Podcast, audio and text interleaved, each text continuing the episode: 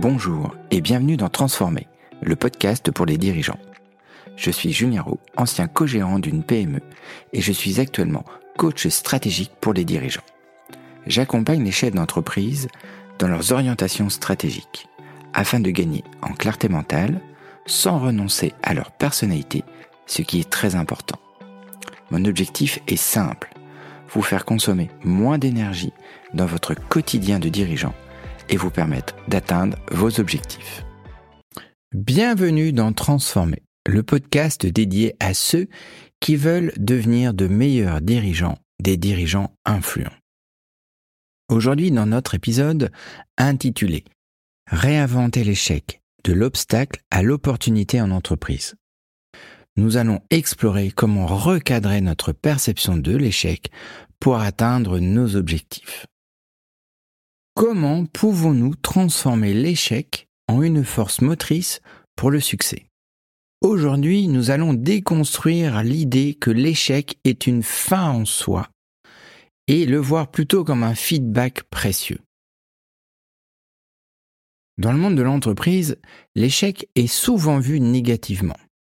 Cependant, il est un puissant moteur d'innovation. Alors, avant de partir dans un exemple, comme vous savez que j'aime beaucoup illustrer mes propos avec des exemples, nous allons recadrer quelque chose qui est pour moi important. Faire la différence entre un échec et une faute. Trop souvent, dans le monde de l'entreprise, j'entends le mot il a commis telle faute ou il a fait telle faute. Alors, on va revenir sur la notion de faute. La notion de faute, c'est une transgression volontaire à une règle établie. La notion d'échec, c'est juste une erreur ou quelque chose que l'on a commis qui a causé un problème. Par exemple, je me suis trompé dans un devis, je me suis trompé dans le montant de l'intervention et j'ai sous-coté euh, l'acte. C'est une erreur, c'est un échec, ce n'est pas une faute. Maintenant qu'on a bien différencié la notion de faute et la notion d'échec, d'ailleurs sans échec, vous ne pouvez pas apprendre et comprendre. Un échec, c'est quelque chose qui va vous faire comprendre sur une situation. Alors, on va revenir sur un exemple, tout simple.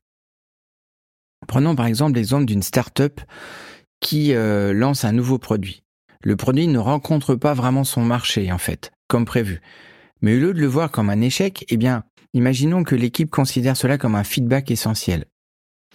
Eh bien, cette équipe, elle peut analyser les retours clients, identifier euh, certaines lacunes sur le produit, euh, ajuster sa stratégie en fonction des retours, de prendre en fait cette situation comme un feedback, comme un processus qui transforme cette notion d'échec initial en une opportunité pour une version améliorée du produit, par exemple pour finir par réussir sur son marché. Combien de fois nous avons tiré des enseignements de ce processus de transformation de l'échec? Je vais être franc avec vous, tout le temps. Quand nous avons appris à marcher, nous n'avons pas appris à marcher du premier coup. Quand nous avons appris à parler, nous n'avons pas appris du premier coup. On s'est trompé. On a réutilisé le feedback. Par exemple, de prendre conscience dans la marche du poids de notre tête et d'équilibrer notre tête sur nos épaules pour ne pas partir en avant. Eh bien, ce feedback-là, on va l'utiliser dans la notion euh, de conduite d'objectifs en entreprise. C'est-à-dire que, au lieu de voir ça comme une finalité, un échec, quelque chose de rédhibitoire, eh bien, on va prendre ce feedback pour s'améliorer, pour apprendre et comprendre par rapport à la situation. Comme Nelson Mandela dit, je ne perds jamais, soit je gagne, soit j'apprends. Eh bien, dans notre exemple, l'entreprise, euh, l'équipe qui apprend de son expérience et utilise pour améliorer sa stratégie, cette approche transforme les défis en opportunités d'apprentissage et d'innovation.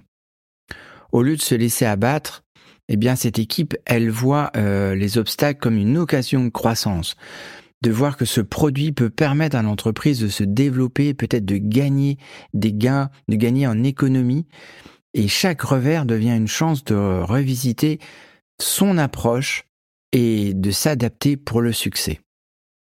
Je vous invite vraiment à réfléchir à vos propres expériences. Comment vous les percevez aujourd'hui? Est-ce que ce sont des échecs rédhibitoires et quelque chose qui vous pompe de l'énergie? Ou est-ce que c'est une source d'apprentissage pour vous améliorer? Comment pouvez-vous transformer vos échecs en leçons? Pour avancer dans votre carrière, dans votre entreprise, pour avancer dans votre conduite d'objectifs Vous savez que les objectifs, c'est quelque chose qui me tient particulièrement à cœur. Et en fait, on se rend compte que beaucoup d'objectifs sont des demandes euh, et on essaye d'y répondre et on voit ça comme des échecs. Tiens, on n'a pas réussi à faire ça. J'ai pas réussi à conduire mon mon ma réunion comme je voulais. J'ai pas réussi à lancer ce nouveau produit. J'ai pas lancé réussi à lancer cette nouvelle pratique dans l'entreprise. Et on s'arrête. On ne regarde ça que du point de vue de l'échec, mais moi j'aime me poser et me dire qu'est-ce que je peux comprendre et apprendre de cette situation? Ce que je veux que vous gardiez bien en tête, c'est que l'échec est une part primordiale de votre apprentissage et dans la conduite de vos objectifs. Sans échec, vous ne pouvez pas vous améliorer. C'est la condition sine qua non de l'amélioration. Parlez-en à n'importe quel sportif de haut niveau. Vous verrez que ils ont inclus le feedback et non pas l'échec pour se permettre d'atteindre les objectifs de médaille. Euh, récemment, je parlais avec un sportif de haut niveau que j'ai accompagné et il m'a dit que les accompagnements qu'on avait faits lui avaient mis en lumière tous les feedbacks qu'il pouvait utiliser pour améliorer son départ, en fait, et gagner les précieuses secondes pour être en avance au premier virage. Eh bien, euh, vous voyez que là, quand il est venu me voir, il avait un problème de départ. Il avait un problème, il était en retard dès le début de la course.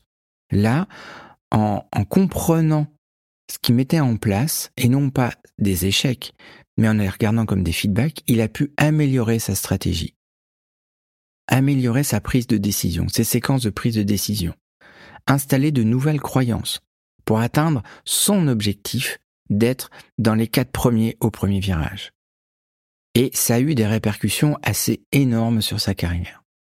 Donc, vous voyez que dans le monde du sport, dans le monde personnel, mais dans le monde de l'entreprise, dans la conduite d'objectifs, intégrer cette phrase, il n'y a pas d'échec, il y a juste du feedback qui nous permet de nous améliorer. Merci d'avoir écouté cet épisode. Je vous invite à partager cet épisode aux personnes dont vous savez que ça va pouvoir éclairer leur vision du monde.